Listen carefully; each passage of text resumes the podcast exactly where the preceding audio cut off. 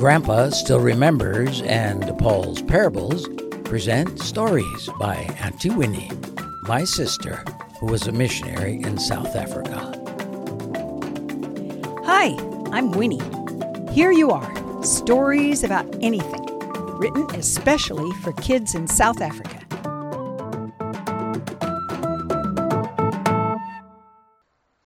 Beginnings, Episode 11.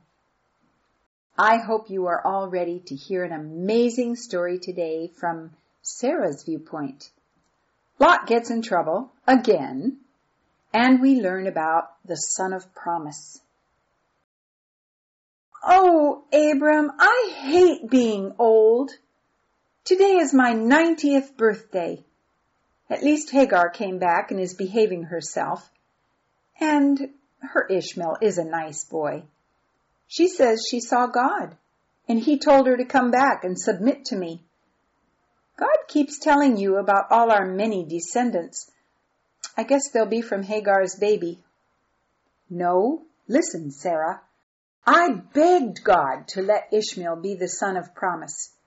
I'm tired of waiting too. I just had my 99th birthday, remember?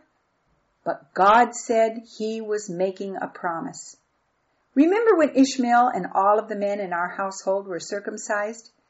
God said then that I was to be called Abraham, the father of nations. And I should call you Sarah, not just my princess, but queen mother. He promised you would have a baby. and I laughed. He said we should call him Isaac, meaning laughter. Well, that is something to laugh about, all right a 90 year old woman having a baby. Don't I wish? Sarah went back inside the tent, and Abraham looked up to see three visitors standing by the tent door. He ran out to meet them. Please, come and sit in the shade, and I'll have a servant bring water to wash your feet. My wife Sarah will bake bread, and I'll get a calf for a good veal cutlet for dinner. We prepared a fine meal for the men and waited on them. Where's your wife, Sarah? asked one. Ah, she's in the tent, preparing some fruit. Do you want her? I was listening just inside the door. Well, I just wanted to tell her that in about nine months we'll be back, and she's going to have a baby boy. I laughed to myself. Sure, at my age, will I get the joy of bearing a child? Now, why did you laugh, Sarah?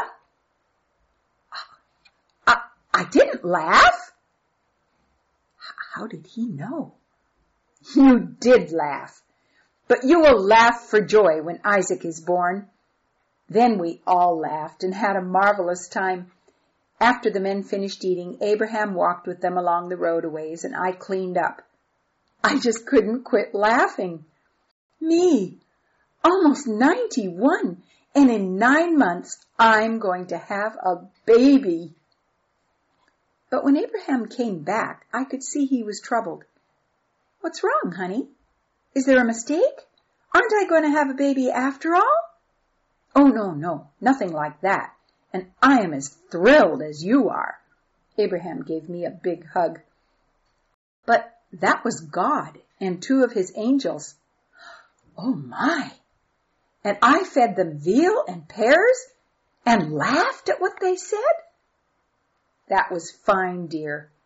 What concerns me is that as they left, they told me they are going to destroy Sodom. It is so wicked.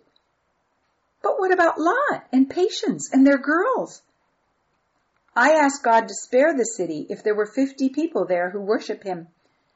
Then I thought there might not be that many, so I bargained for 45, 30, even 20. I know God is fair, and he wouldn't destroy the righteous people with the wicked. Look how he spared Noah way back in the big flood.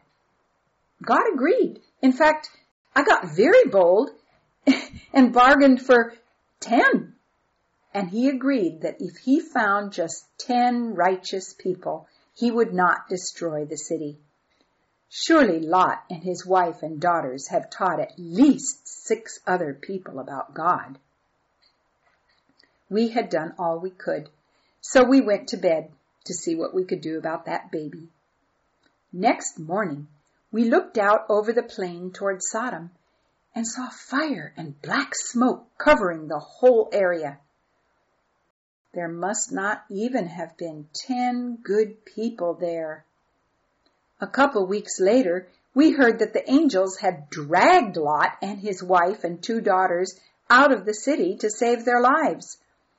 The girls' husbands had just laughed at them, and Patience looked back and turned into a salt statue. That was sad.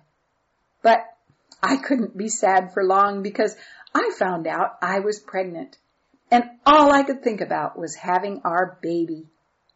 My nine months flew by and I didn't have a day of sickness. When Isaac was born, we had the biggest party. We invited all our friends and the celebrations went on for days. He is such a sweet boy. Abraham and I just love telling him all the promises of God.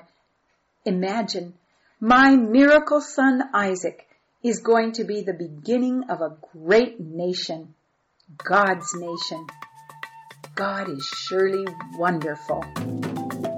Isn't that great, kids?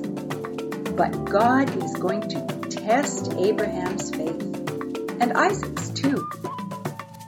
Listen again to hear another great story of God's provision. This is Auntie Minnie. Bye for now.